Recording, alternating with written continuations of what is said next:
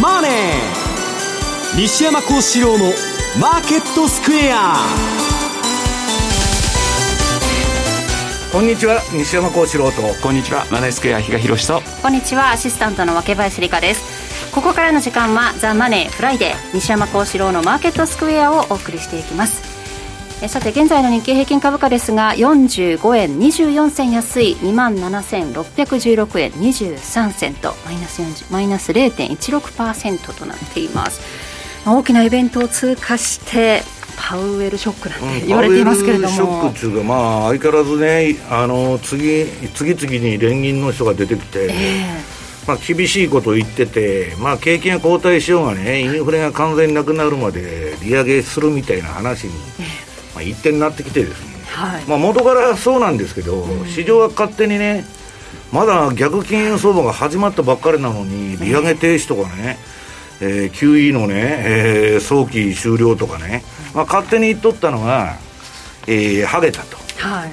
いうことなんだけど、まあ、雇用統計があるんで、はい、まあ、昨日あの序盤、ニューヨーク下げとったんですけど、ええー、まあ、ポジション整理と、まあ、売った人も一回かあのリリグッド交換みたいな感じでちょっと戻してるんだけど、はい、問題はね、まあ、これあの、ヨーロッパもエネルギー価格がもうむちゃくちゃになって、すげえインフレになってるんで、はい。でいよいよあの政府が介入して価格統制に入ってくると、うん、でまあ私の周りの運用者もね、まあ、アメリカも危ないんだけど、はい、まあ、特にドイツ中心にちょっとここからはヨーロッパの動きも見とかないとね。やばいんじゃないかと、まあ、リーマンショックみたいな欧州圧で来てもおかしくないと、うん、で頼みの綱は中国だったんですけどリーマンショックの後は。中国はもう金ばらまかんでさっきあの人民銀行の総裁が発言しますんで、そうするとなんか危機が起きた時にですね牽引役が全くいないと。そうですよね、えー、いうことになっててちょっとね、えー、今日まあいろんな資料を持ってきたんですけど、はい、えー、まあ逆金融相場でねどういうふうに対処していくのか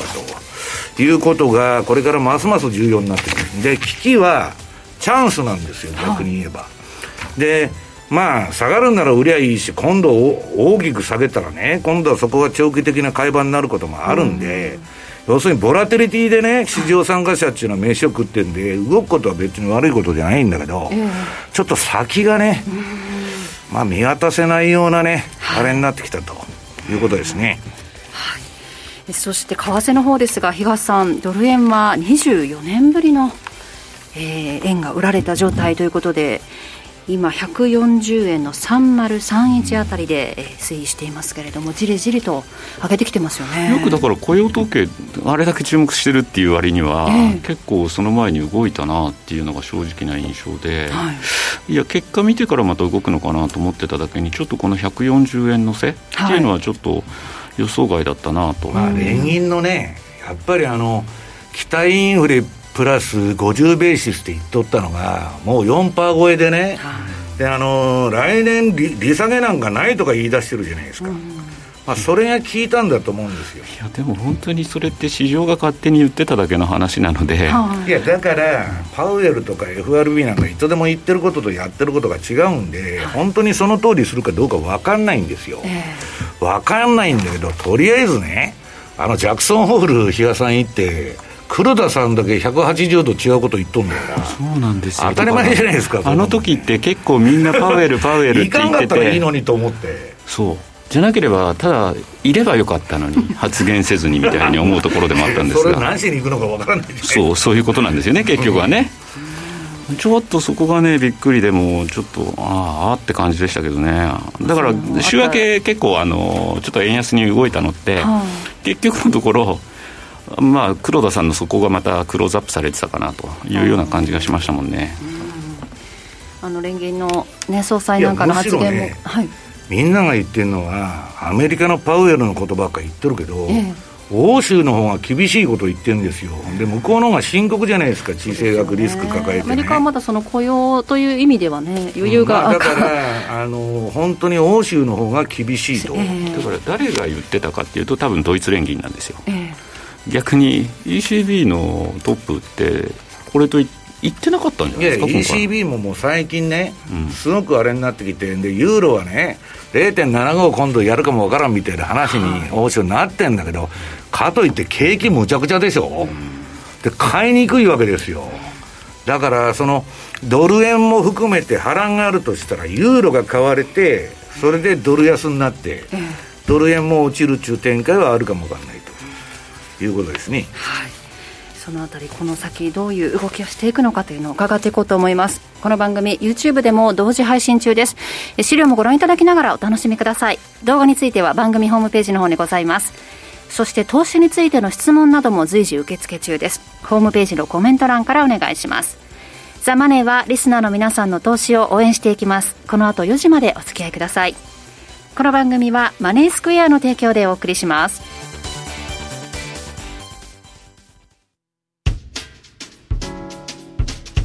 お聞きの放送はラジオ日経です。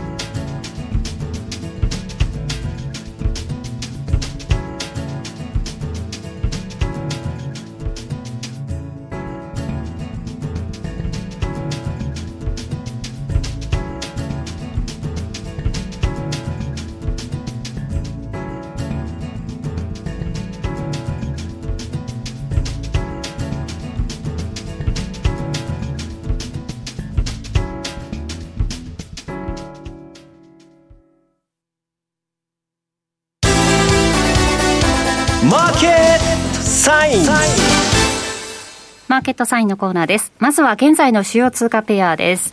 ドル円140円の2930、ユーロ円が139円の9195、ユーロドルが0.99の7174での推移となっています。では今週の為替の振り返り、東さんの方からお願いします。はい、まあ先週の金曜日ですね、注目されてた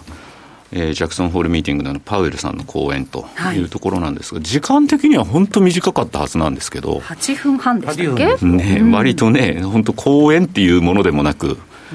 あのまあ、その中身に関しては、まあ、高派っていうか、まあ、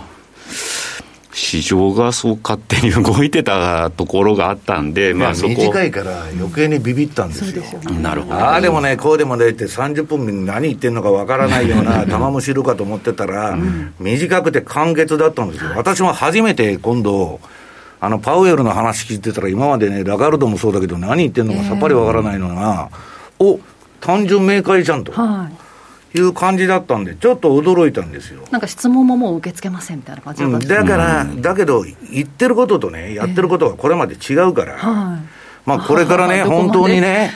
あの、その、首をかけてね、インフレファイトするみたいなことを言う人がいるんだけど、はい、本当にそうなのかと。で、まあ、QE5 はね、えー、どっちにしろね、はい、1年後か2年後か3年後か、まあ、やらざるを得ないだろうっていう話になってんだけど、はい、その時はあの人もう交代してるっていう話になっとるんですよ。うん、あの、ラエル・ブレーナードに。はい、まあ、だからそういうあれでね、まあ、首を辞して、本当にね、ミニボルカーという感じでやるのかどうかですよね。まあ多分それはないかなという気はしてるんですけど。なんか不退転の決意みたいなのをこう感じたという。いや、それはかまた周りが勝手にそう思ってるだけで、えー、本人が私自分の首をかけてますと言ってるわけでもないのでと。まあそこはまた何かあったら、いやいやいやって言ってくるのかなとは思ってるんですけど、まあいずれにしても高派だったねというところで、ニューヨーク連銀がその後ですかね、週明けだったと思うんですけど、やっぱりあの2023年の利下げなんていうのは可能性としては低いんじゃないのというようなところもあ相まって、うん、まあ、えー、割と週明けから動いたかなと。で、まあ、あの講演の時からもそうなんですけど、基本的にはだから債券の利回りは上昇ですよねということで、うん、まあ、2年債利回りももう昨日あたりだと3.5ぐらいまでというようなところまで接近、はい、で依然として10年債は3.25近辺なんで、うん、まあ、そういう意味では逆イールド状態は続いてるんですけども、はい、一方でまあ金利上昇に伴って株はまあえと20先週26日は1000ドル以上ニューヨークダウなんか下げてたかなと。はい。まあ、大きな陰線で、まあ、チャートでも確認できるわけですが、その後また、えー、おとといまで、4営業日連続でトントントンと下げてたんですが、まあ昨日だけはかろうじて少しプラスで終わったかなというところではあるんですが、まあえーと、通常っていうか、これまでリスクオフっていう動きになると、どうしても円高になりやすいっていうのは、為替に関してはあったような気がするんですね。はい、ところが今はっていうのは、どうしてもその金利っていうところに目がいってるので、債券の動きに、まあ、為替は連動してるよねと。で、まあ、9月の利上げ確率、おそらくこれ、0.75やっていくんでしょうね。とは思ったりもしてますけど、あのそのジャクソンホールの前、前後って割と64だとか46だとか55だとか、割と0.75でも0.5でもどっちでもっていうのが、まあ、最近の動きを反映してか、0.75を次回9月の FOMC でも。さん、0.75で、と、0.5って何の違いがあるんですか？いや、私にもわからないし、0.75でも私はずっと足りないと思ってるだから0.5で、年内3発やるとね、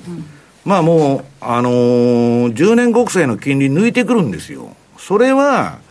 まあ、イールド株上重要だっていうのは分かるんだけど、1回のね、利上げ幅が0.75と0.5と何が違うんだと。まあ、0.75っていうのは、パウエルさんの言葉を借りると、アンユージュラルな、ああの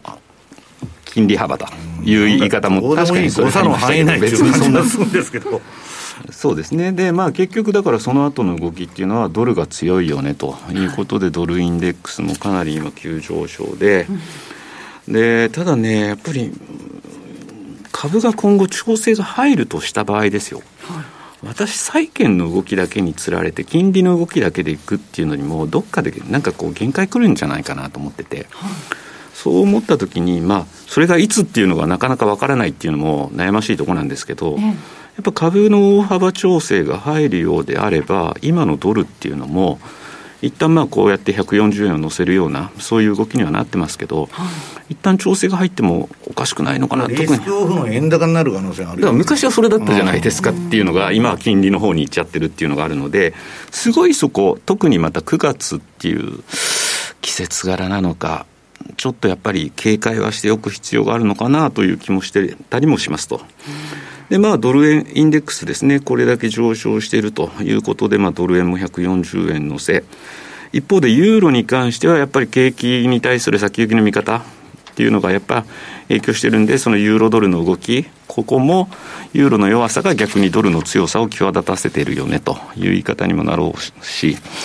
あとは他の通貨ペアで見ててもですね、軒並みやっぱドル強いねと、今日ちょっとオセアニア通貨のタイドルのチャートも持ってきましたけれども、はい、まあ5ドルドルにしてもここに来て、じりじりとちょっとこう、オーストラリアドル売り、さらにはニュージーランドドル売りというところで、チャートの形状的にもちょっと売りのトレンドが発生しつつあるというところからすると、まあもう一段、ドルっていうのは上昇しても何ら不思議ではない形状にはなってるかなと。いうふうには思ってるんだけど、どっかでちょっとリスクオフの円買いというのが復活するというところはどっか頭置いといて、ここのところ割とだから個人の投資家さんって結構下から買ってきてたドル円なんか、い、いう人たちも散見されてるので、まあそこはちゃん、あの、しっかりまた140円台乗せたところで少しずつまた利確もしていくとか、やっぱ確定してなんぼだと思ってるので、はい、そういうようなところでですね、ちょっとしっかり、えー、動いておいていただければいいかなというふうにも思ってますし、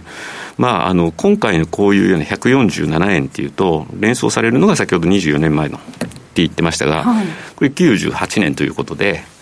西山さんは結構98年相場は思い入れがあると思うんですけど、うん、あの時その後ドンって下がってる。147円からね、135円まで下がったんですよ。うん、で、そこでなんかね、持ち合いやっとったのしばらく。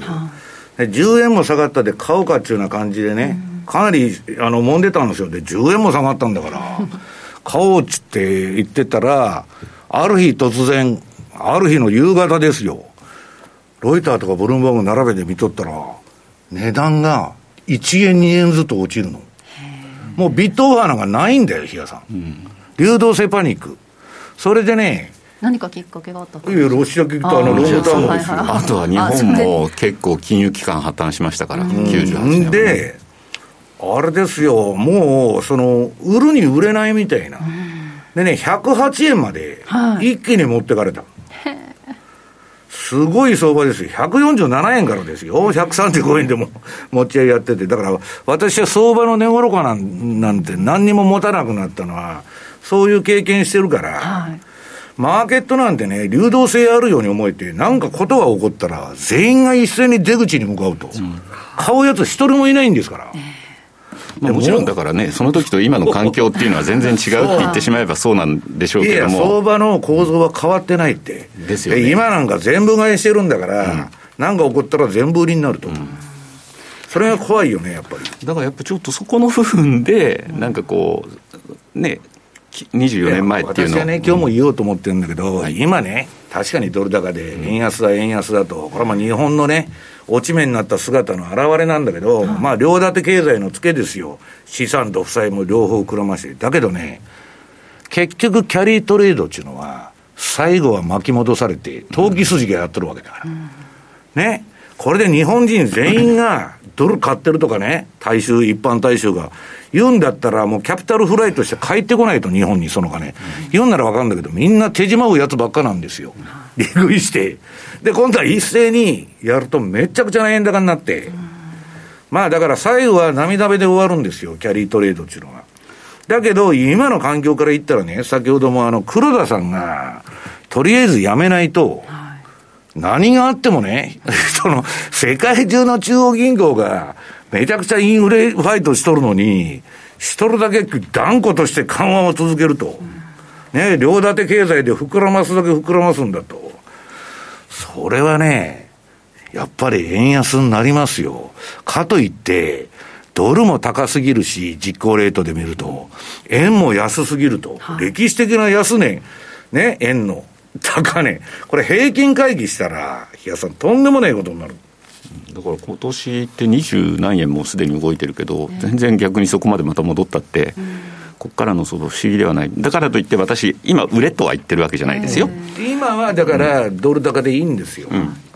147円を試しにいくような動きも見せるかもしれないけれども。もちろんそれは今の状況からすると、その可能性の方が高いでしょうとは思うんですけど。150円でも200円でも何があってもおかしくないですよ、だって180度違う一国だけですよ、世界、はい、ユーロだってマイナス金利やめてるのに、日本だけね、そんなもん断固として続けると。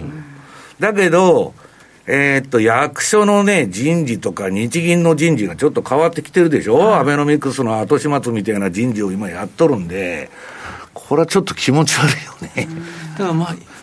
いつ頃ね、次のその総裁の話っていうのが、もうちゃんと決まって出てくるのか、こんな直前で決まるようなものでもないと思ってるので、いや私はね、比嘉さんが言ってる、まあ、日銀の人事もそうだけど、株がクラッシュしたら、円高だと思いますよいや、私もだから今のね、動き、どっかでちょっとこう、また変わってくるんじゃないかなっていうところは、どっかに頭、これ、自分に対する戒めでもありますっていうところ。うんドルは買えるんかいっつったら、ひでえ国じゃないですか。比較感で買っとるだけですよ。まあまあ言ってしまうとそうですよね。悪さ比べの中で一番ましかと。で、なんやかんや言うても中国とアメリカしか金入れるとこないって言っとんだから、ヨーロッパは買えないですからね。まあしょうがないかっていう話なんですよね。ちょっとどこまでいくかわからないけれども、そういった急変にも注意しなきゃいけないよと。いうお話。またそこで下がりました、130、例えば5まで来ました、はい、いいとこまで下がったねっていう時に、また買いで、また入っていくと、またそこからっていう可能性もあるので、一応その時にはちゃんとチャートでトレンドになってないのとかっていうのも確認しながらと、あまりこう、なんだろうな、またここから一方向にずっと円安っていうのを決めつけるような感じでは、相場で大損するね。最大の要因は思い込みでしょ、決めつけとか。思い込んでたら、相場逆行って損がどんどん増えとるのに切れないじゃないですか。だから相場についていけばいいんであって、はい、下がるんなら売ったらいいし、上がるんなら買ったらいいということだと思うんですけどね。はい、えそして西山さんの方から、はい、えー、パウエル FRB 議長は市場を暴落させなければならない。まあ、市場が暴落しないとインフレが止まらんちゅう話なんですけど、これは私が言ってるんじゃなくて、これはあの、ウォール街で最も尊敬されてるね、アナリストの一人の、まあ、あの、クレディ・スイスのゾルタン・ポズサーさんが言ってて、はい、彼は、まあ、2週間に1回レポート出しとるんだけど、こういうふうになるっつって、パウエルはインフレファイトするんだってずっと言っとるわけですよ。はい、で、市場は、えー、早期、えー、なんだ、えー、利上げ停止とかね、えー、QT の停止の方に傾いとったわけですよ。はい、で、別にパウエルは一言もね、えー、利上げ停止するとかそんなこと一言も言っとらんですよ。えー、まあだけど、原油が下がってインフレは一時的だっていう話で、で、次は利下げだと。うん、なもんね、何を考えてるんだと。だって今年になってから、はい去年の11月にパウエルは過ちを認めてね、インフレは一時的でなかったと。眠たいようなこと言っとるんですよ。で、やっと引き締めようと。はい、で、まあ3月ぐらいから取り組み始めて、で、6月からやっと QT だと。QT も全然減ってないと。で、この9月からようやく減り出すんですよ。はい、計画で言うと。はいだからまあ、なんか市場中のは一体ね、何を考えとるのかさっぱりわからんと、報道なんか見てたって、何の役にも立たんってことですよ。で、それはともかく、それで買っちゃうんだから、相場は。はい、そうすると、この相場はうさんくさいなっていう目で見てたら、その熱狂にね、巻き込まれることないんだけど、まあみんなね、おお、もうそこ打ったと、6月で、買いや買いやと、もう万年強気の新軍ラッパー吹くのがね、業界の掟ですから、それやってると。はい、そういう業界の掟の中で私はね、市場暴落させなければならないみたいなレポート書いて、一体何の話ですかと、いうことになるわけだけど、俺は私が言ってるんじゃなくて、そのポズサーが言ってると。うんでね、この業界のよくね、わけのわからん質問ばかされて、あんた強気ですか弱気ですかって必ず人と会うと聞いてくんですよ、アナリストでも何でも。いや、弱気でも強気でもないと私は相場についていくだけだって言ってるんですけど、それはね、あのー、まあ結局、ボラティリティで飯食ってんだから、大きく上がれば、買ってる人は儲かるし、大きく下がれば売ってる人は儲け儲かると、それだけの話なんですよ、相場っていうのは。でね、この資料の2ページ。これはね、マーク・ファーバーさんって私がね、結構あの、えー、これ究極の逆張り投資家なんです。私は順張りですけど、この人は大暴落した時に、主にまあ株もそうだけど、不動産を買うんですよね。うん、それで大儲けしとるんですけど、そのファーバーがね、ファーバーのこれ、まあ、あの、パンローリングの、えー、ページからもらってきた文言なんだけど、投資スタイルっていうのは、ブルとかベアとか、そんなことじゃないんだと。この人は、市場の歪みみたいな部分を見つけてきて、これはおかしいと明らかに。市場は全然違う反応しとんだけど、これはおかしいと。要するにビッグショートのあの、マイケル・バーリーみたいなもんですよ。ね、こんなサブプライムバブルおかしいと。いいや、FRB はおかしくないって言っとんですよ。アメリカ経済は健全だと。んで、まあ結局そういうヘッジファンドっていうのはね、ジョージ・ソロスもそうだけど、市場のその歪みみたいな部分を、まあ弱いとこを見つけてきて、そこを叩きに行くわけですよ。で、ファーバーは、その、何をやってるかって言ったら、私もレポート読んでるんだけど、まあ、金融市場の異常事態を、その、発見してね、まあ、警告を発すると同時に、その機会を利用して膨大な利益を得ることだと。この人面白いんだけど、この人ね、土地でも何でもね、あの、買うでしょ？二足三門の時に買いよんですよ。で、この人売りに行くとね、必ず買い手日本人なんですよ。だから天井で買ってくるの。日本人とドイツ人が来たらもう天井なんですよ、相場は。ね。だからやばいんですよ、米株投資も日本人ばかやってんだから。で、まあ、これね、よくあの、これもね、なんかこの業界のよくあの、悪しき慣習というか、相場の暴落が起こるとか、景気後退なんで起こるんだって言ったら、それは資本主義にとって必要な期間なんですよ。めちゃくちゃバブルでのほうずなことやったから、それを修正するとかね。それで資本主義が修正ししながら、やっていくんだけど、昨今の中央銀行とか政治家見てると、相場が下がるのは悪だと。永遠に上げ続けるために ETF ね、中央銀行に交わして右肩上がりにしようとか、旧ソ連とかね、毛沢東時代の中国みたいな政策やってると。で、それはね、おかしいじゃないかと。で、そこでいろんなやつが入ってくんですよ。PK をしましょうとかね。そのアメリカの業者でも清少っていうのがあって。で、あの、QE やりましょうと、そそのかすわけですよ、ロビー活動もしとるし。んで、まあ、社会主義的な国家管理相場になっちゃったっていうのが、このリーマン以降の姿なんです。で、こんなね、神をも恐れぬ相場を人為とかね、人間の力でコントロールできるなんていうのは、エリートの思い上がりなんですよ。で、今何やってるっていうか、欧州でもね、統制経済、エネルギー価格を抑えろとか、アメリカがね、ロシアの原油価格を決めるって言っとるんですよ。ね市場のね、半値とかそんなんで、なんでロシアの原油価格アメリカが決めるんですか？言っとることがおかしいでしょ。で、それに追随してね、まあ、あの、世界の人口の15%ぐらいしかいないんだけど、西側の15、あの、えー、G7 とかそういう諸国がアメリカの支流馬に乗って、で、今一番困ってるのがドイツなんですよ。そうするとね、ドイツはもう天然ガス確保したとか言っとんだけど、冬場になって、またなんか変なことが起きて、凍え死ぬみたいなことになってくるとね、ドイツは一抜けたするわけ。当然、自分たちが飯食うとか生命のが大戦、アメリカの支流版乗ってったらえらい目に遭いますからね。だから、そこで離脱していく可能性がある。まあだから世界はね、もう二極化し、あの、分、分断されちゃって、まあ我々はね、西側のそのアメリカの情報を大本営で垂れ流しで日本の、まあメディアなんかやってるから何にも気づかないんだけど、世界の潮流、停留ではね、比嘉さん、もうドル離れが起きてる。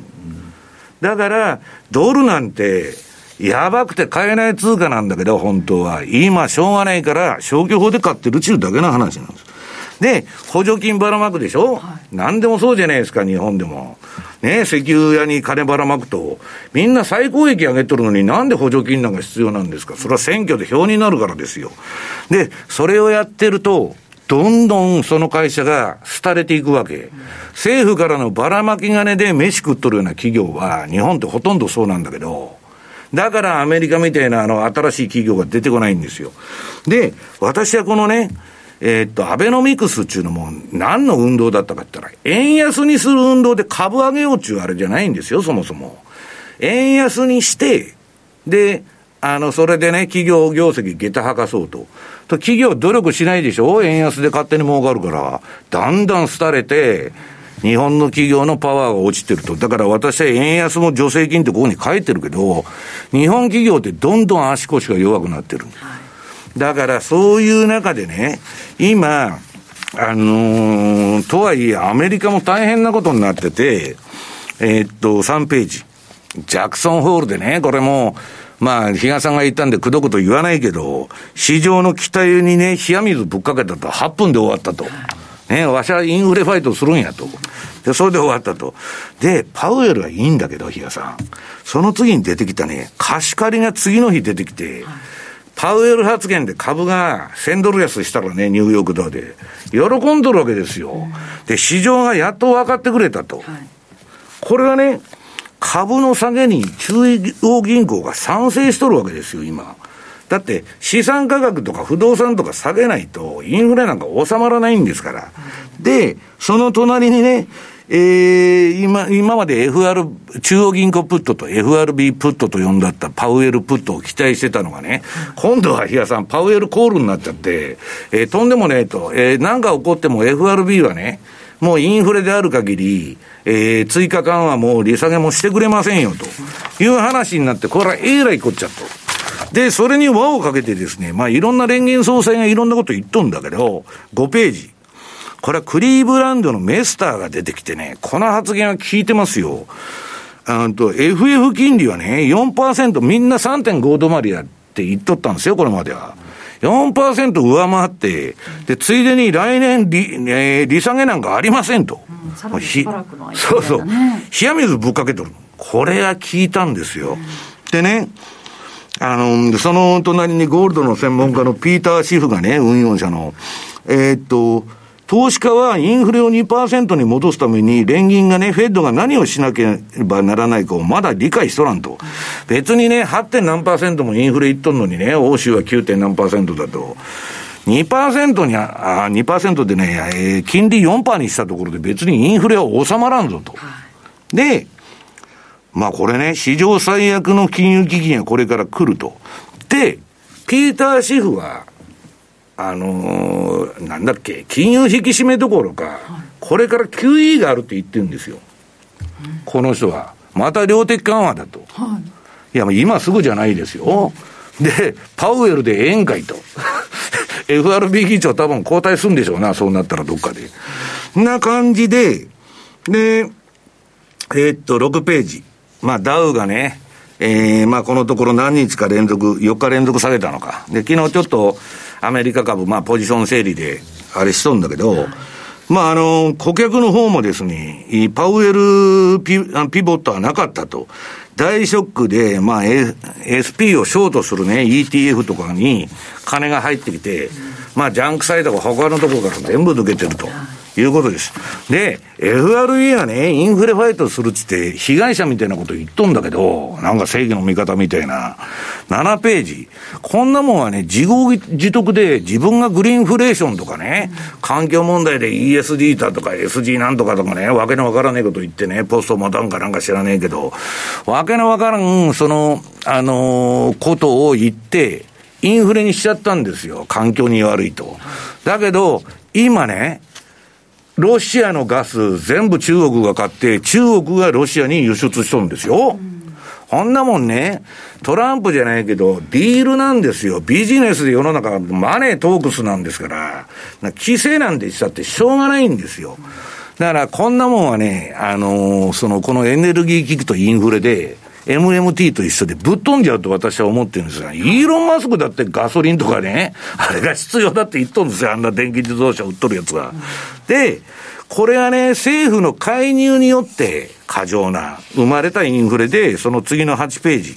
まあこれいつでも持ってくると、こんなもんね、金のばらまきすぎで、こんなね、最大の金融爆発と言われてる、こんなバブル政策、この過去2年間、コロナを契機に。今までやったことないんですから、こんなことしていいのかと。だけど、コロナで大変だっていうことを大義名分に誰も反対しないでしょ、コロナで金ばらまくの。で、やっちゃった結果が、今、慣れの果てでですね、インフレになったと。いうことでね、こんなもんね、持続不可能な生活政策やっとるんだから、まあ、当然だめだろうと。もうだから時間が来ちゃったんで、あとは残り。アメリカ株のコーナーでも、はい、はい、お伺いしようと思います。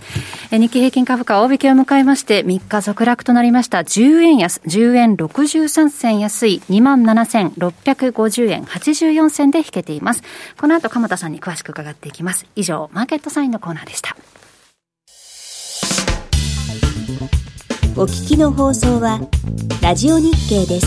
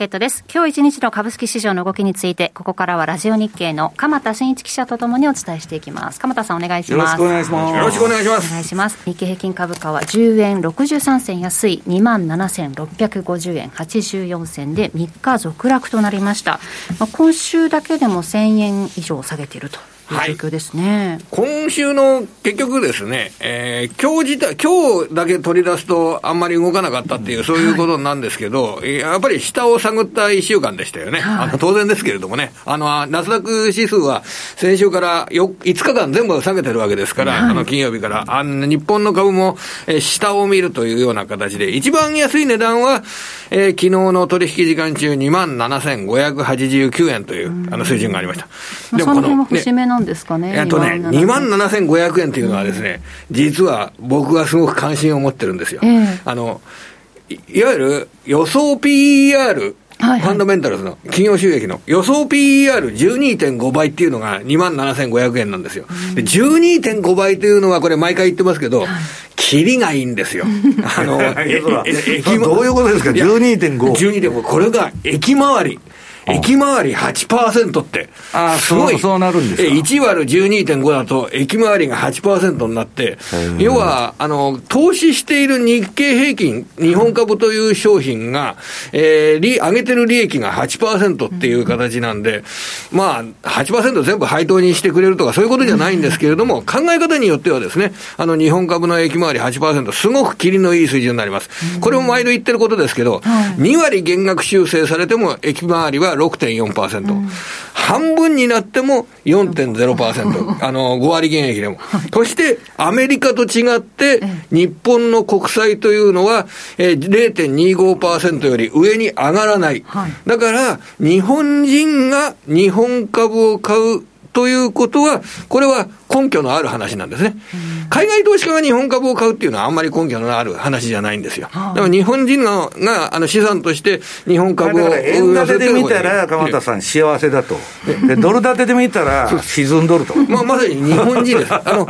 常に円で生活している日本人にとって、円で給料をもらってる日本人にとってみると、えーこれはやはり、あの、海外展開も活発にしている日本株に投資する、日経平均に投資するというのは、そんなにあの、理屈に離れた、あの、話にはなってないと思います。合理的だとは思いますよ。あの、いわゆる理屈の話ですとね。ただ、海外投資家の方が持ってる株とか、あの、勢いが多いんで、下がるときは下がりますけどね、もちろん。じゃあその2万7500円を割り込むかどうかっていうのはちょっと注目してたけど、なんとかまあ持ちこたえてお、今週は終えまあ。でも、これってよくここを持ちこたえればとか、よくそういう話は聞きますけど、別にこれ2万7500円割って2万7300円になったから、もうダメだ、世の中の終わりだとか、そういうことじゃないんですよ。あの、2万7300円になったって、次の日2万7800円になってるかもしれないんで、そんなの、そんなもう、ここを割ったからもうダメだとか、そういう捉え方は私自身はあんまりしてません。ええ。そうそう。その辺のその節目を割ったことで売り売るって方もいらっしゃいますね、短期的には。あそうですね、それはあります。あの、ただ、要は、あの、商品相場だとか、為替相場だとかと違って、あの、価値のあるっていうものがベースになってるので、あその時はやっぱり、あの、いわゆるどのぐらいの価値のある商品なんだというような部分、えこれを頭の中に置いとくと、あの、いいかなと僕は思ってますね。言ってることは、日本の金利が上がったらね、はい株式市場の評価っていうのは劇的に変わるけど、0.25以上上げないんだから、だからこれは、ね、いつでも買いだっていう話になるわけですよ。でだから先ほど、あの、西山さんから指摘があったように、今だからこう言いますけど、はい。黒田総裁がお辞めになった後っていうのは、これは注意しなければいけませんね。はい。本当に、あの、大前提が変わってくる可能性っていうのは、これはあありますから、だって、ネットブレプレゼントバリューって現在価値がね、金利が上がったら株の理論価格って劇的に下がるんですよ。だから今のように0.25%が本当にまだ10年続くんだったら、これは日本株っていうのはすごくいい商品ですよ。だって8%の商品っていうのは、12.5年でこれ全部戻ってくる、回収できるわけね、世界中インフレになってるのに、日本だけデフレなんてことはあるんですか？あ、だってこれは需要が弱いっていう部分がまずベースにあって。弱いか知りませんけどね、日本人だって海外旅行行けば1週間も行ったら50万以上ね、金がかかっちゃうんですよ、ハイパーインフレになってるんですよ、あのー海外物価は。世界がつながってる中では難しいとは思います。ただ、日本の場合は、ああのー日本人自体の需要が弱いっていうようなことは、これは、需要が弱いんじゃなくて、金がないんですよ、可処分所得がい。や、金はでも貯金は持ってんですよ。あのー、いやそれな60以上年寄りが持ってるだけじゃないですかで、それが10年経つとこう入れ替わって、結構活発に、あのー運用するというようなお金は、僕は出てくると考えてます。それも日本株を見る上では前向きに考える要因ですけどね。まあ、今晩雇用統計という中で、なかなかね、動きづらかったと思うんですが、そんな中でも株式市場でこう買われた銘柄など特徴ありますか？今日の特徴はですね、あの、デパートの株が上がってますね。なんか三越とかその辺調子いいんですか、上がってます。えーっとですね、今日ね、例えばプライム市場の上昇率上位っていうのを見てみますと、あの、5番目に H2O リテイリング。H2O リテイリングっていうとね、パッと聞いてもよくわかりませんけど、阪神阪急百貨店ですよね。あの、関西の人は、関西の人はおなじみの会社ですよね。その他、あのー、他、セブンアイ・ホールディングスですとかもね、えー上昇率の29番のに入ってたりですとか、小売業の株価強いです。え H2O で3.85ですね。で、これ、昨日ですね、百貨店の会社が月次の売上高をみんな発表してるんですけど、まあ、1年前のコロナ禍との比較っていうのはあまり意味ないかもしれませんが、でも2割とか、あー大きな伸びになってるんですよ。でそれで、あとは、あの、為替の市場の140円台っていうようなことになって、加えて、えー、海外からひ日本にやってくるツーリストの規制緩和。という形になると、えー日本で買い物する。方々が、えー外からたくさん入ってくるだろうというような観点で、小売業が高かったっていうのが、今日のあの特徴になるんじゃないでしょうかね。日本人もでもあれかもしれないですよね、海外旅行なんて今、おいそれといけないじゃないですか、す。だったら国内でお金使っ福ちゃえ田さんと。か比嘉さんがね、金持ちだから、百貨店の外商呼んでね、バンバン消費してるから上がるんですよ。私は置いさんのよく行く三越伊勢丹や高島屋も今日年初来高値更新ということ、まあ、あの売上高高も好調だったってことですもんね。あの、8月の売上高は好調だったってことですよね。ただ、まあ、じゃあ、それでずっとこれから儲かるかといえば、だって、百貨店のお店自体が、えー千葉県とかものすごく少なくなってきてるわけですよね。クローズしていくばっかりですからね、今ね。そう、それで、もうこれからの百貨店の将来っていうのは、えーものすごく明るいものばっかりだ、なんてことは言いませんよ、それはもうこれは。でも、インバウンドだとか、為替相場だとかで捉えると、要は、マーケットっていうのは、その時に動けばですね、お金っていうのは来るもんなんですよ。百貨店の10年後っていうのが、そんなに明るくなくても、別にトレーディングをやる上ではですね、あの、来週ぐらい盛り上がってればいいわけですよ。あの、インバウンドが拡大するっていうことで。話がね、日ばかりする人なんか5分上がったらいいと いう話ですよね。まあ、とりあえず、そんな捉え方の方が現時点ではいいかなと。ね、誰も、まあ、百貨店の中期的成長ですとかっていう 観点では捉えてないと思います。はいその1ドル140円台ってこう24年ぶりの円安水準っていうのを受けての動きっていうのは何かありました、その、やっぱり内需系の会社の方が強いですよね。だから、要は、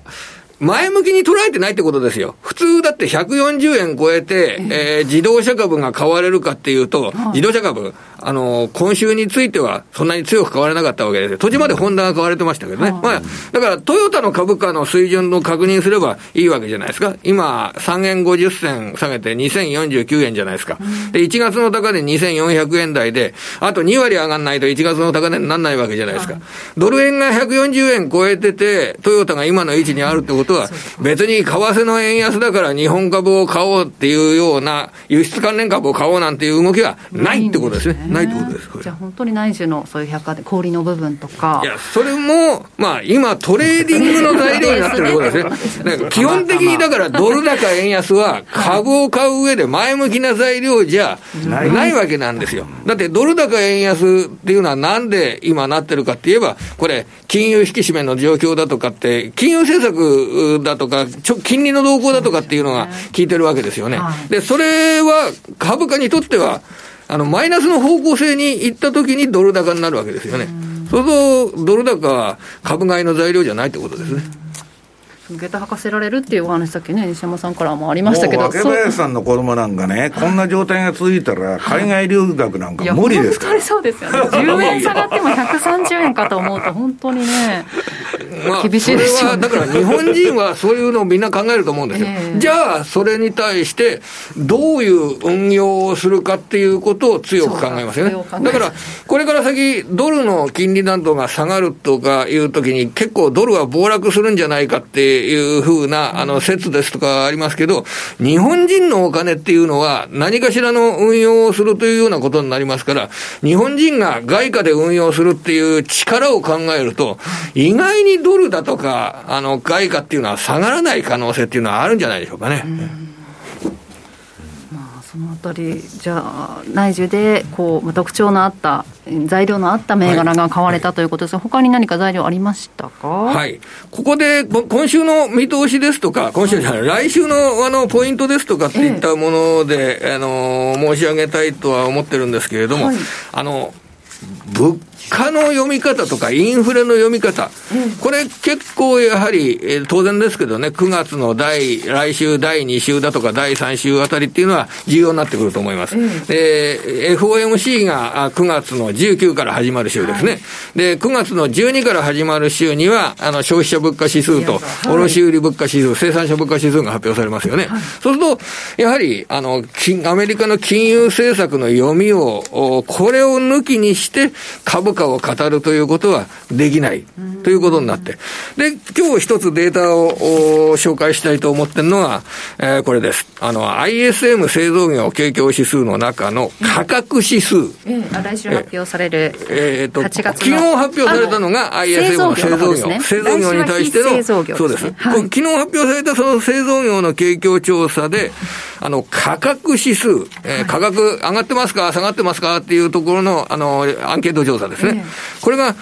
えー、52.5って数字なんですけど、はい、7月の60に対して7.5ポイント低下しました。うん、で、1ヶ月前のこの7月の60の前の6月っていうのは78。はい、その前は82あったんですね。だからほとんどの人たちが5月は、ああ、取引価格が上がってるよ、上がってるよって言ってたんですよ。うん、それが今回、えー、52.5っていうのは、上がってるよって答えと下がってるってよと答え、そんなに差がないってことなんですね。で、そうすると、8月のこの卸売価格っていうのは、生産者物価指数っていうのは、結構下がってくる可能性がありますよね。あの、前の月と比べると、上げがすごく乏しくなってくる可能性がある。実際に7月の生産者物価指数って、前月比で低下してるんですよ。それと、あの、そういったデータっていうのは僕だけが知ってるわけじゃなくて、世界の人たちがみんな知ってますから、来週になると、FRB は結構高派的な発言をいっぱいしてるけど、実際、えー、消費者物価指数やあ PPI は伸びが抑制されるっていうようなデータが9月13日、14日に出てくるだろうから、ちょっと、えー、債券を買ってみようかとか、うん、そういうようなあ観点で、えー、捉えるような動きが出るかどうかって、すごく大事なポイントだと思います、来週の。その物価に関する何かしらの数字に。物価の読み方、金融利の読み方、こここは、まあ、避けて通れないでしょうね、これ。原油価格なんかの動きも含めて。ああ原油なども下がってますからね、どちらかというと、あの、金利は今、2年債利回り3.5%を突破するっていうような状況に来てますけど、どちらかというと来週は、もうちょっと、低下圧力、読みたいなと思ってます。なるほど。そういう意味では、その非製造業の景況感指数も、えー、火曜日に発表されますが、来週でいうと。すごく大切ですね。えー、価格かそ、そそっちの方はあんまり下がってなかったんですよ。はい、あの、1か月前のデータは。えこれが、サービス業まで含めて下がるかどうか、価格指数が下がるかどうかっていうのは、すごく重要だと思います。他に来週注目予定はありますか？あとは日本のあの、景気ウォッチャー調査の結果が発表されますよね。8日木曜日、8月の。8月です。はい、で、今、その8月の段階の昨日発表されたその百貨店の売上高の増加などを踏まえると、えー、意外に内需っていったものが、8月は7月と比べて盛り上がってきてるという考え方、えー、これなどを合わせながら、まあ、これはもう完全に消去法的な発想で、えー、日本では内需の方の株が、あの、強くなるということはあり得ると思います。そのあたりの景況感を見極めようという数字が8日木曜日、景気ウォッチャー調査で見たいこれ、8月のそうあのアンケート調査ですからね。はいというあたりでしょうかね、はい、まあ、ECB 理事会の結果なんかもありますけれども、はい、来週そのあたりに注目したいということでした。ということで、ここまで鎌田記者にお話を伺いました。ありがとうございました。改めて大引けのマーケットデータお伝えします。日経平均株価は10円63銭下げて27,650円84銭3日続落です。トピックスはマイナス5.32ポイントで1930.17。マザーズ指数はマイナス10.87ポイントで718.03マイナス1.49%ということになっています。え、そしてプライム市場の出来高売買代金なども見ておきます。えー、プライム市場全体の出来高はえー、10億3061万株。売買代金は2兆4774億3200万円。そして全体の値上がり銘柄数は35.3%の650銘柄、値下がり銘柄数は59.6%の1096銘柄、変わらずが91銘柄となっています。そして商品も見ておきます。直近の国内の金先物1グラム7645円、プラス31円でプラス0.40%。直近の東京原油先物は1キロリットルあたり7万4170円、プラス160円で0.21%の上昇となっています。ではここからは、えー、先ほどの続きとアメリカ市場について、はい、ちょっとね、今日資料が多いんでね、ちょっと長期的な視点の大事な話もするんですけど、はい、まあ最後のコーナーちょっと短く9月相場どうかっていうのをやって、それまではちょっと先ほどの株とかあの為替の話をしたいと思うんですけど、パウエルは市場を暴落させなければならないというお話でしたけれども、うん、そうです。で、まあ9ページのね、これ言ってるように、あの、ナスダックのね、パターンと似てるんだと。まあ、エミンさんなんかはそれ言ってんだけど、その今のパターンで言うと、このベアマーケットラリーが終わってね、はい、えー、6月でそこを打って7、8と戻したと。はいで、そこから、ここから墜落する可能性があるぞと。これ気をつけないといけない。で、10ページ。そのパウエルは市場を暴落させなきゃいけないっていうのはね、はい、まあ結論だけ言うと、ゾルタン・ポズサーは、パウ、あの、え、インフレを克服するには L 字型、要するにドスンと落ちて横ばいと、底ばいと。いう、えー、景気後退が必要なんだと。はい、でね、あの、もうインフレ終わったと原油も下がったからもう終わったっちゅう、あれ多いんだけど、はい原油下がったと思ったら今度はガスが上がっとるというようなことでね、えー、世界のコスト圧力が高まったままになるリスクが高いと。これは今の商品相場とかそんなの見て言っとるんじゃないんですよ、彼は。はい、それは次に言いますけどね。で、あとね、結局怖いこと言っとるのは、経済戦争が起きてるんだと。いわゆるね、えー、親米派と、まあ、ロシアとか中国のについた方が得だと。これまでアメリカに散々騙されてきたんでね。今度は中国につこうかつ、新興国も増えてるわけですよ。な、温暖化なんかやってられるかと、アフリカで。そりゃそうでしょう。ね。もっと生活水準を上げたいと、そういう人ばっかりなんですから。で、要するにね、これ、東西関係が険悪になってね、要するにこれ、あのー需要を最大化した消費指導の西側と、西側のニーズに終えるためにね、これまでエネルギーとかそういうものを提供してきた東側の戦いと。で、これはね、東西関係が険悪になって供給がなくなるまで続くって言っとんですよ。うん、世界完全に分断がして、まあグローバリゼーションが終わったとは言いませんけど、かなりグローバリゼーションっていうか、世界のね、比較貿易説じゃないけど、安いとこから物買えばいいじゃないかと。いや、物買えばいいって売ってくれないということになってきてる。ねなんでインフレになるかっていうのは、その次の11ページ、ポズサーはね、今まで3つの柱があったんだと。要するに、安価な、えー、移民労働力、メキシコからバンバンアメリカに入ってくると。もうこれ、トランプ以上にパウエルは止めとるんですよ、今移民を。で、給料上がらに決まっとるじゃないですか、そんなことしたら。で、中国からの安価の商品によって、えー、賃金が低迷する中で生活水準が向向、えー、向上すると。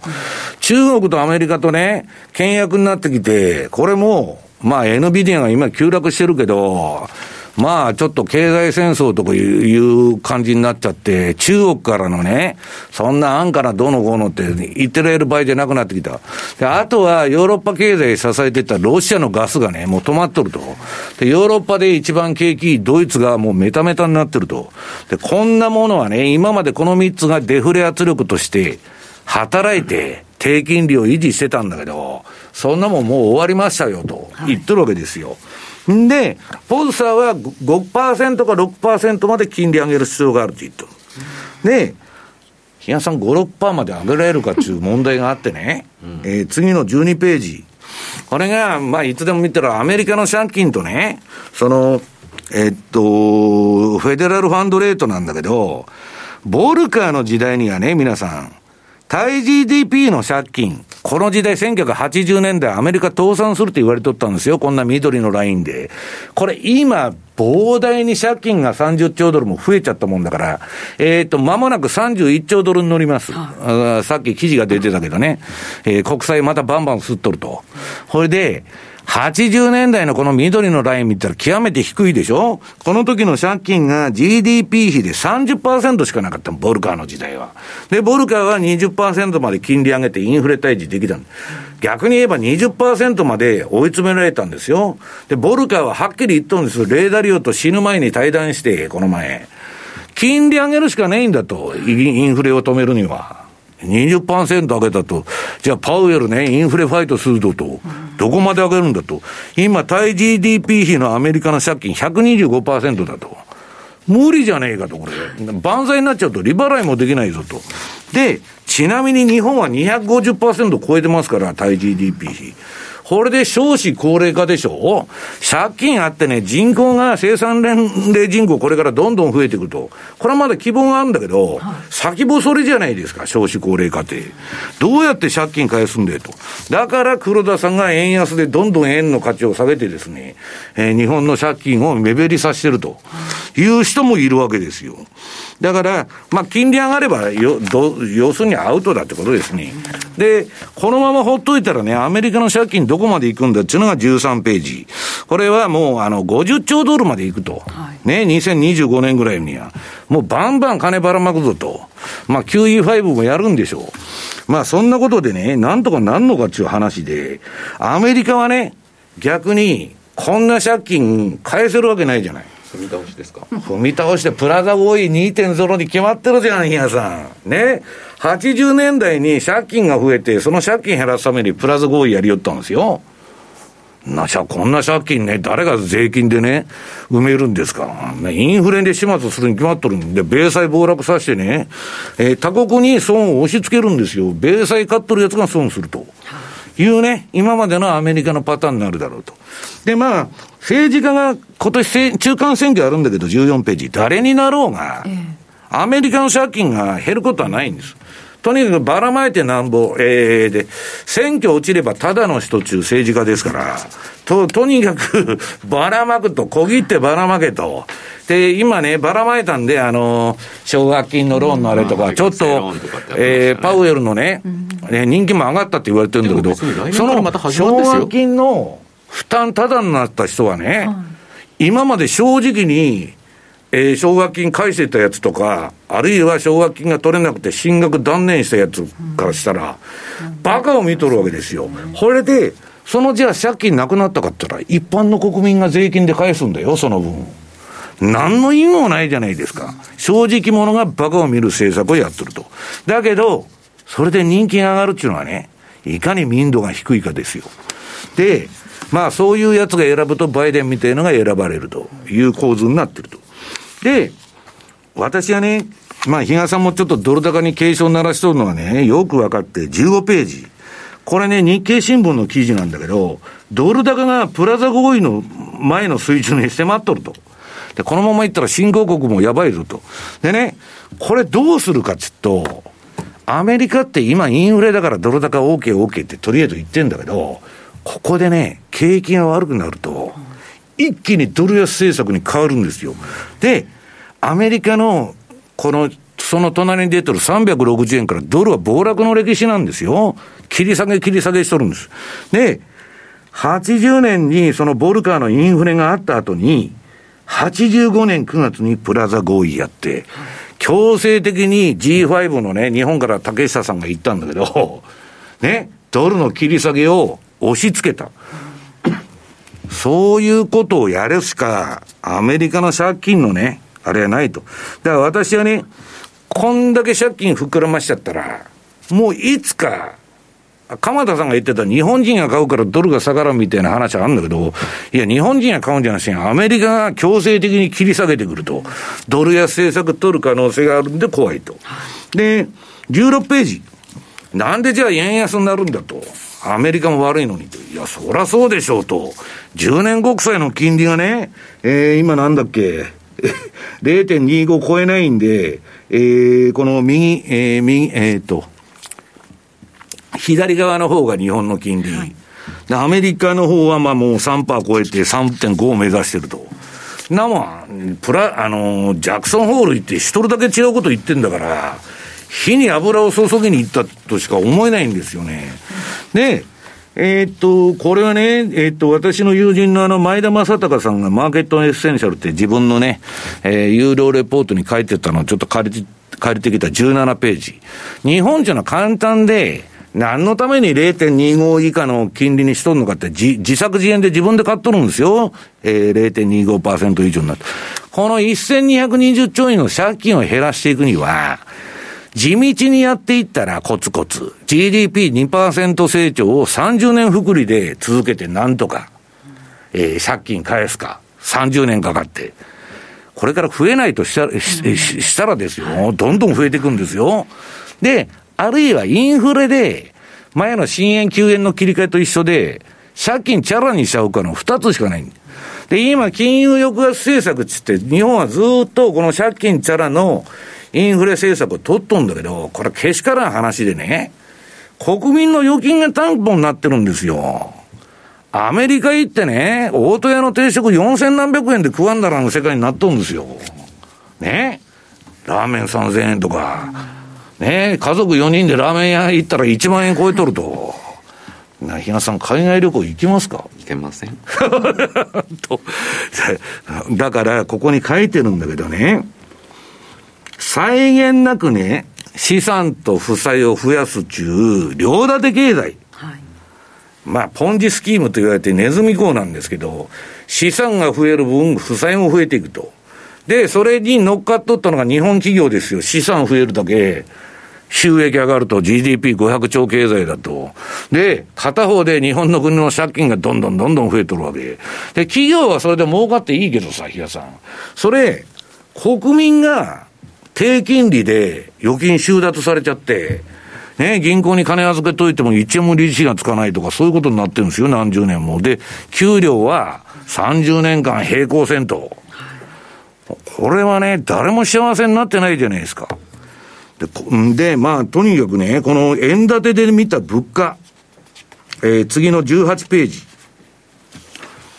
このね、米国の物価を円建てで見てたら、私はね、楽器のサイトとかよく見てんだけど、おこの前2、30万円あったやつが今70万回と。そういう上がり方になってるんですよ、マジで。いいみてえな。で、これね、ハイパーインフレなんですよ。日本から見て、例えばヨーロッパ旅行に行って何か買うと。アメリカでネット、ネットでアメリカから何か買うと。ハイパーインフレになってるわけ。で、これね、日本がどんどんどんどん貧しくなってるんですよ。で、結局円建てで見た日本のあ、アメリカの CPI ってね、127%ですよ。CPI が。な、8%とか9%とか言っとる場合じゃない。これハイパーインフレじゃないですか。はい、で、2.27倍になっとるんですよ。このあの、なんだっけ、2000年ぐらいから。めちゃくちゃな話ですよ。で、日本の物価だけがね、横ばいだと。公共料金とかね、天引きのあれだけはどんどん上げてますけど、物価は一応上がってないという、その統計の式になってますから、まあそういうことになるんだと。で、まあじゃあ、相場の方、それでどうなったんだと、パウエルのね、ジャクソンホール以降。まあこれは当然でね、19ページの、えー、黒田さんは断固として、えー、金融緩和を続けていくと。で、これで走っちゃって、前の高値抜いちゃって、私もね、ツイッターでこれ、あの、ブレイクアウトだとか高値取りに行くやろっつって、あの、実況中継をちょっとしてたんだけど、これはね、まだ余裕があって、142、3円まで行ってもね、おかしくないけど、この ATR バンドの一番上までやってもおかしくないと。今一応、白いとこにぶつかって止まっとるけど、もう一段あってもおかしくないし、下のね、比嘉さん、標準偏差と ADX 見ると、完全なトレンド相場でしょ、これはいかんともしがたいなとんで、次に月足。これで相場って怖いのは、5年間持ち合いやっとったんですよ、ほぼ。ほとんどドル円何にも動いてないじゃないですか。で、いきなりこの5年分のマグマが溜まって、爆発するとですね、あの火山とか地震とかと一緒で、まあ歪みが溜まってですね、爆発しちゃったっていう感じで、手がつけようがないんだけど、まあ、その政策が変わらん限りはね、日本の、あるいはアメリカがドル安政策急に取りますと、言わん限りは変わらんだろうと。で、ここから今週の米国株ということに入るんですけど、はい、えっと、資料の22ページ。まあ、あの、株やってる人はのんきな人が多いのかどうか知りませんけどね。これだけ、えー、っと、パウエルショックとか言っとんだけど、私はこれはそこを打たんなっつってツイートもしといたんですよ。なぜかっつったらね、ニューヨークダウ1000ドル安して、パウエルがあれだけ厳しいことを本当にやるのかどうか知りませんよ。一応子供の上で8分でやめちゃってね、俺はインフレファイトするぞと。それで、えー、なんだっけ、3兆ドル吹っ飛んだと。で、ビックスが30以上ぐらいに跳ねると思ってたら、26で平さん止まってるのよ。これはおかしいでしょうと。で、えー、その、その日のね、あの、なんだ、その日でね、これ8月30日の、えー、まあ、ビックスも26と。で、恐怖と欲望指数見たら、54ですよ。こんなん私がね、究極の逆張りで一桁になったら買いや言うとるのに、54で買い場でも何でもないだろうと。その横のね、えー、っと、その恐怖と欲望指数の推移見たらわかるけど、高すぎると。いうことでございますね。で、23ページ。これは SP500 がね、まあもうこのエブリシングバブルで、どんなすごい、あの、成長軌道からは、離れて、はい、もう、こ、小切手のばらまきでこの2年間特にむちゃくちゃな上がり方したと。これはまあ修正されるだろうということなんだけど、これ平均回帰するとめちゃくちゃ怖いんですよ。それもね、何でもバブルですから、すべてがバブルしてるわけですから。で、えー、24ページ、これはもうこれまでから何回も言ってるようにですね、今回のこの今までずっと90年代から低インフレで来て、インフレなんかなかったんですよ、アメリカは。40年ぶりにインフレになって、株が下がって、株っていうのは皆さん、金利が上がると、劇的に PR とかね、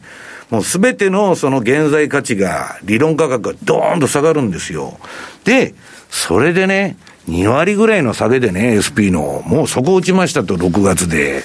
そんなありえへんでっていうのは普通の感覚だと思うんだけど、報道読んでも、私が言ってるようなことはどこにも書いてない。みんな6月でそこ打ったって、ハンで打ったように言っとるんですよ。で、私は利下げも買いじゃないって言ってるんですよ、比嘉さん。催促してくるから。比嘉さんなんかよく知ってると思うけど、バブル崩壊して利下げしだすと、もっと利下げしろと。そうですね。で、利下げでは足りんと。ね。量的緩和しろと。そういうことになってくるんだから、どんどん催促してくる。だから私は大きな会話は QE5 だと。あるのかないのか知りませんよ、QE5 が。でも、ピーター・シフはあると言っとる。で、大体にしてですね、今年の、今年になって初めてアメリカ正月から株が調整しとるんですよ。1年も経ったうちにね、6月の半年で、えー、もう大底打ちましたと。それはないんじゃないのっていうのが25ページ。過去のバブル崩壊見てもね、大体まあ1年、最低1年下げるんですよ。だから、ちょっと、えー、楽観がね、過ぎてんのかなという気が私はせんでもないと。で、26ページ。まあじゃあ SP500 どうなってんのかと。まあこれは売りトレンド相場ですね。うん、でまあ今日、あのー、上がるかもわからないんだけど、だいぶショートをしてる人もいるからね。はい、そんなもん早戻しだろうというふうに私は思ってて、まあ、な、あのー、この次にナスダック100ですね。こいつが上がらないとダメなんだけど、いや、ほいでね、昨日もね、みんなビッグテックのオプションばっか買いに行ってんの。現玉買うと怖いから、コールオプションばっか買っとんですよ。もうそろそろね、えー、4、5にドーンとパウエルショックで下げたからリバウンド狙って、まあだけど、まあそういう短期的なね、取引するのは私は別にいいと思うけど、なんかちょっとどうなのかなという気がするということですね。はい。以上、トゥデイズマーケットでした。お聞きの放送は、ラジオ日経です。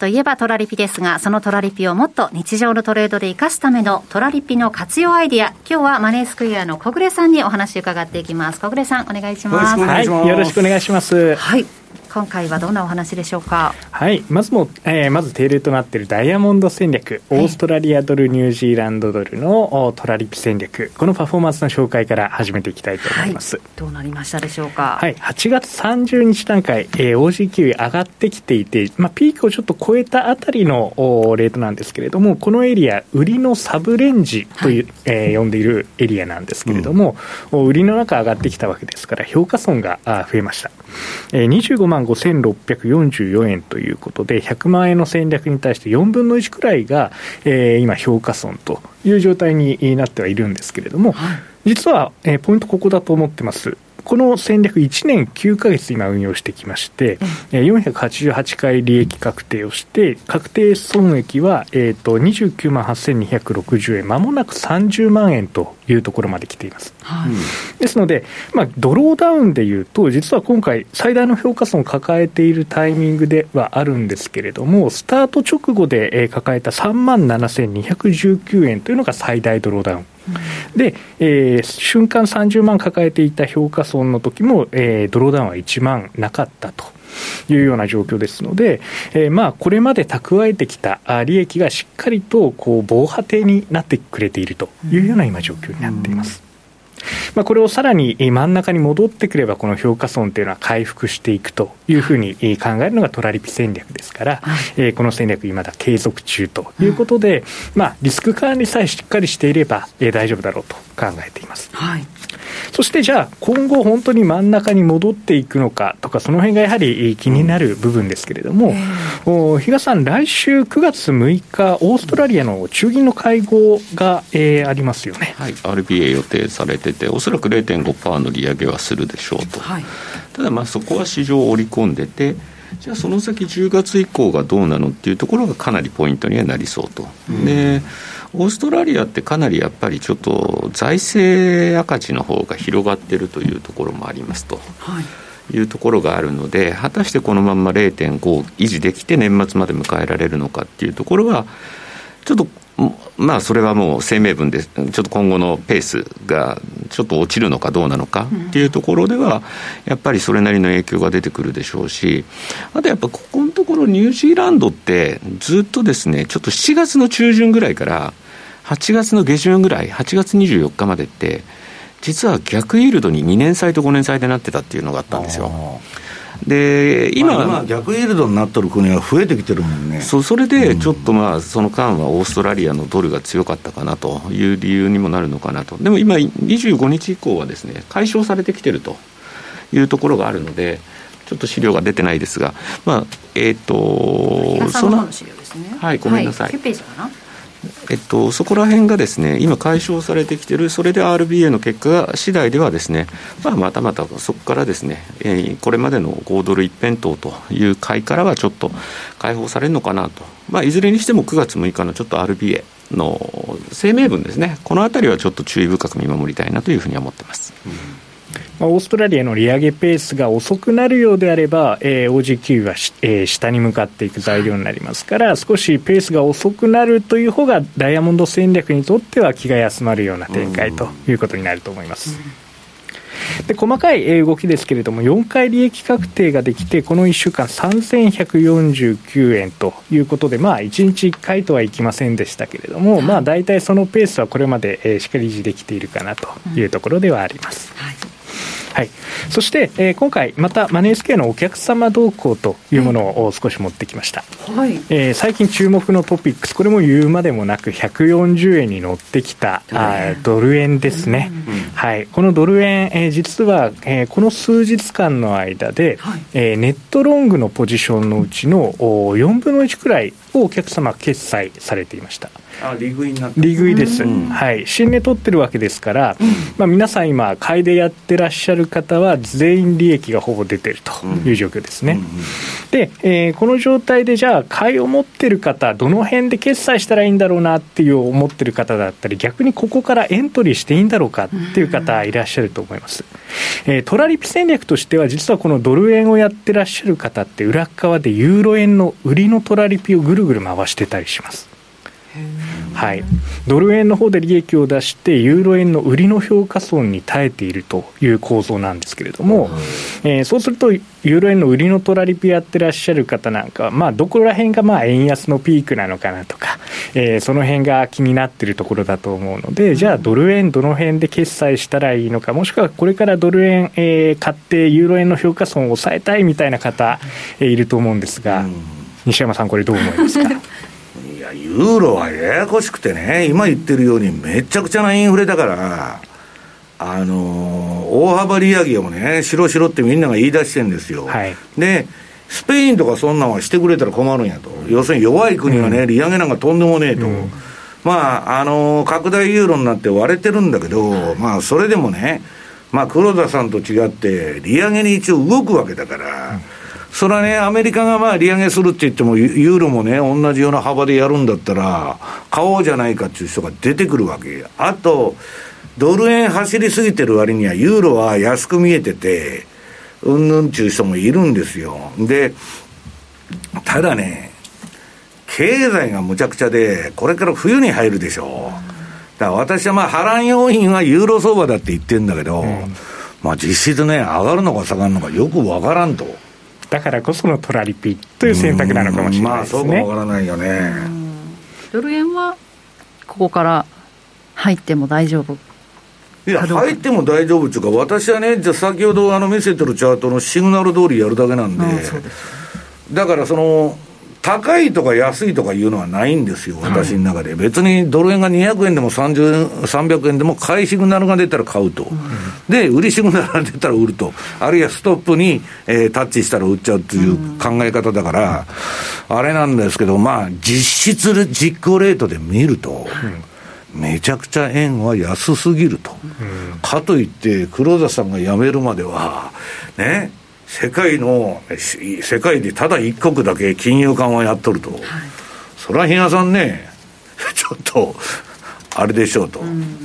いうことになるんだと思います私はだから冒頭でも言った通り少しやっぱり利確をちゃんとしとく方が大事かなっていう、そっちの方のってことですね。はい、まあだから半分ぐらいね不安な人は鍋に入れたらいいんじゃないですかね。ですね。ちょっと難しい局面ではありますけれども。難しいよね、はい。まあ、難しいからこそ上がっても下がってもどちらにもある程度うまみのあるトラリピ戦略。これが今あ面白いのかなと思っています、はい戦略については、トラリピエース戦略ということで、ええ、OG9、オーストラリアドル、ニュージーランドドル、はい、そしてドルカナダ、あルーニー、えー、米ドルカナダドル、で、えー、ユーロポンド、中部、こういったところ、あの戦略リストの中に入っていますので、うん、えー、取引をぜひご検討いただく際は、分散というキーワードも考えていただければと思います。はい、ということで、ここまで小暮さんにお話を伺いました。どうもありがとうございました。ありがとうございます。マネースクエア。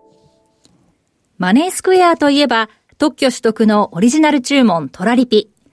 来たる2022年10月、創業20周年を迎えるマネースクエア。これまで資産運用としての FX を掲げ、様々なマーケット情報の提供や新しいサービスの提供を行ってきました。そんなマネースクエアが満を持して打ち出すのはトラリピ世界戦略。マネースクエアでは2020年の OG9 位、2021年のユーロポンドに続き、2022年5月、トラリピ運用の新たな選択肢として、米ドルカナダドル、通称ドルカナダを導入しました。いずれもトラリピと相性が良いとされる通貨ペアです。これらのトラリピ向きとされる3通貨ペアを組み合わせ、リスクの緩和と収益チャンスの増加を狙う運用戦略がトラリピ世界戦略。特設ページでは各通貨ペアで100万円ずつ、合計300万円で5年間運用した場合のパフォーマンスを公開しています。ぜひご覧ください。マネースクエアではこれからもザンマネー西山幸四郎のマーケットスクエアを通して投資家の皆様を応援いたします。毎日が財産になる株式会社マネースクエア金融商品取引業関東財務局長金賞番号第2797号当社の取扱い商品は、投資元本以上の損失が生じる恐れがあります。契約締結前交付書面をよくご理解された上でお取引ください。お聞きの放送は、ラジオ日経です。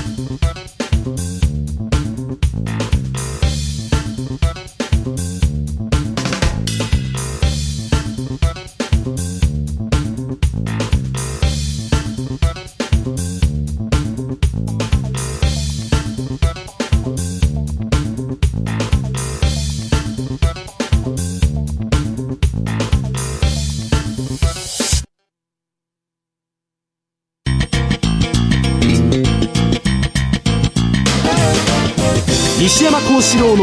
マーケットスクエア。さて、マーケットスクエア、今日はハランド9月相場を読むです、ね、まあ、あの時間が2、3分しかないっていうんで、超特急で申しますけど、29ページ。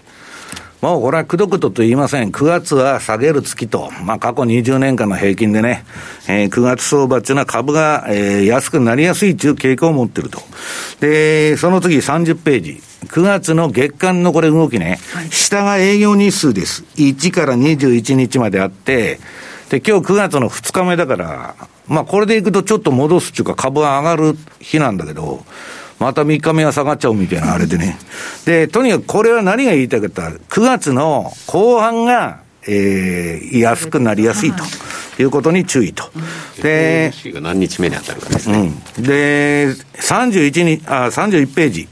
これはもうイールドカーブがね、リーマンショックの直前と一緒でもうフラット化してきてると。こっからね、短期金利ね、年内3発ぐらい上げると、もう完全に逆イールドになっちゃうんじゃねえのと、ころも株のね、えー、急落の警報ですから気をつけた方がいいと。で、32ページ。これもいつでも言ってますように、えー、こっから、えー、FF 金利がね、2、3回0.5ずつ 3, 3連発で上げるとなると、多分10年金利のね、国債、の金利を超えちゃうだろうと。そうすると、かってはね、えー、ニフティ、ヒフティ相場とかブラックマンデーとか、このボルカーショックとか全部、えー、アメリカの暴落はなんで起こるかって利上げで起こるんです。だから気をつけてくださいよと。ね、33ページ。えー、今月からですね、いよいよ連銀のバランスシートが、まあ彼らが、あの、本当に計画通りやれば、大幅に減らすんですね、9月から。えー、これはね、えー、その右側の図の、えー、S&P500 の株価は、連銀の総資産と全く連動してるわけですから、そう、普通は株下がる。あの、QT やるんだから。はい、誰も経験してないんでよくわからないと。で、まあ、えっと、もう一つは、えー、住宅指標ですね。ちょっともう、あの、株急落のアラートばっかりで申し訳ないんだけど、えー、リーマンショックのね、1年半前ぐらいの2005年にもう、アメリカの住宅の KB ホームは天井打って、その後遅れてリーマンショックがやってきたと。で、今ももう2021年で KB ホームの株価多分天井をつけてるだろうと。怖いですよと。で、35ページ。まあ私はビックスが上がらん上がらんと、あのニューヨークダウ1000ドル安の日でも26かよと。そろそろ跳ねてもおかしくありませんということで、9月相場は株安に要注意というお話でございました。はい、以上、マーケットスクエアでした。お聞きの放送は、ラジオ日経です。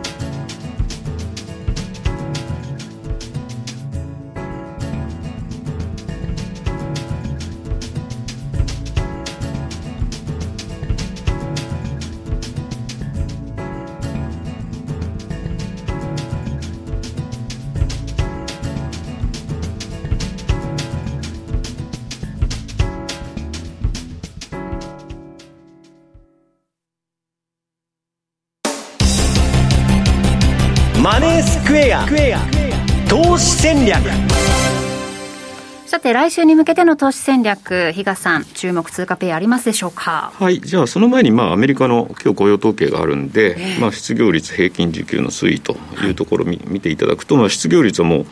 かなり低水準なところまで失業率が下がってるっていうものがはっきり分かってますし、あとはどこまで前年比の時給、5.3%予想ですけど、結局それ、インフレ率を超えるほどのものでもまだないよねというところでいうと、結構やっぱり、あの個人の消費っていうか、生活自体はまだまだ厳しい状況の方が続いてるのかなと。で、えっと、ADP よ予想より悪かったんですよね。最近。変えちゃったからなんかよくわからないよね。割と連動性高くしてるみたいなことを言ってるんだけど、それがまだはっきりわからないんで、うん、これもう出てきたところ勝負なのかなと思いつつも、悪ければ悪い数字で、いや、物価の統計は今度12、13見りゃいいでしょっていう話になってくるのかなっていう気もしたりするんですよね。どちらかというと悪い数字の方が値幅は出るかもしれないんだけれども、ただ一方で、えっと、月曜日がレーバーデーでアメリカはお休みなんですよ。えー、なので、割と午前中だけの相場になる可能性ってことを考えると、あまり。ですか？うんじゃないかなという気がすると、ちょっとそこまで大きな動きにならないのかなというところも一応ちょっと、あの、想定はしてますと。はい、で、まあ来週以降に関して言うと、ドルカナダ。今回ね、あの、カナダと雇用統計一緒じゃないんですよ。えー、で、ここに来て原油価格がちょっとかなり下がってて、はい、まあと、その理由っていうのはドル高による割高感が醸成されてるということと、政策金利引き上げに伴って、リセッションからの需要減退、えー、懸念、あとは中国のロックダウンというようなところがですね、見て取れるわけなんですが、まあ、えっ、ー、と、そういう意味ではドルカナダ、今だから逆に、えっ、ー、と、チャートで見ると上の方に行っちゃってるってことですよね。アメリカドル買いのカナダ売り。でもまあ、いずれまたこの、えっ、と、資源価格っていうのは戻ってくるかなというふうにも、あの、秋から冬にかけてっていうのを考えると、まあ別に大きくレンジを逸脱するわけでもないし、ドルカナダって1日の高低差はそこそこ大きかったりもするので、まあ、えー、ドルカナダに関しては原油価格の動き。で、同じ資源通貨国のオーストラリアの方も、この、えっ、と、原油でちょっと動いたりはしてるんですけど、とはいえ、やっぱり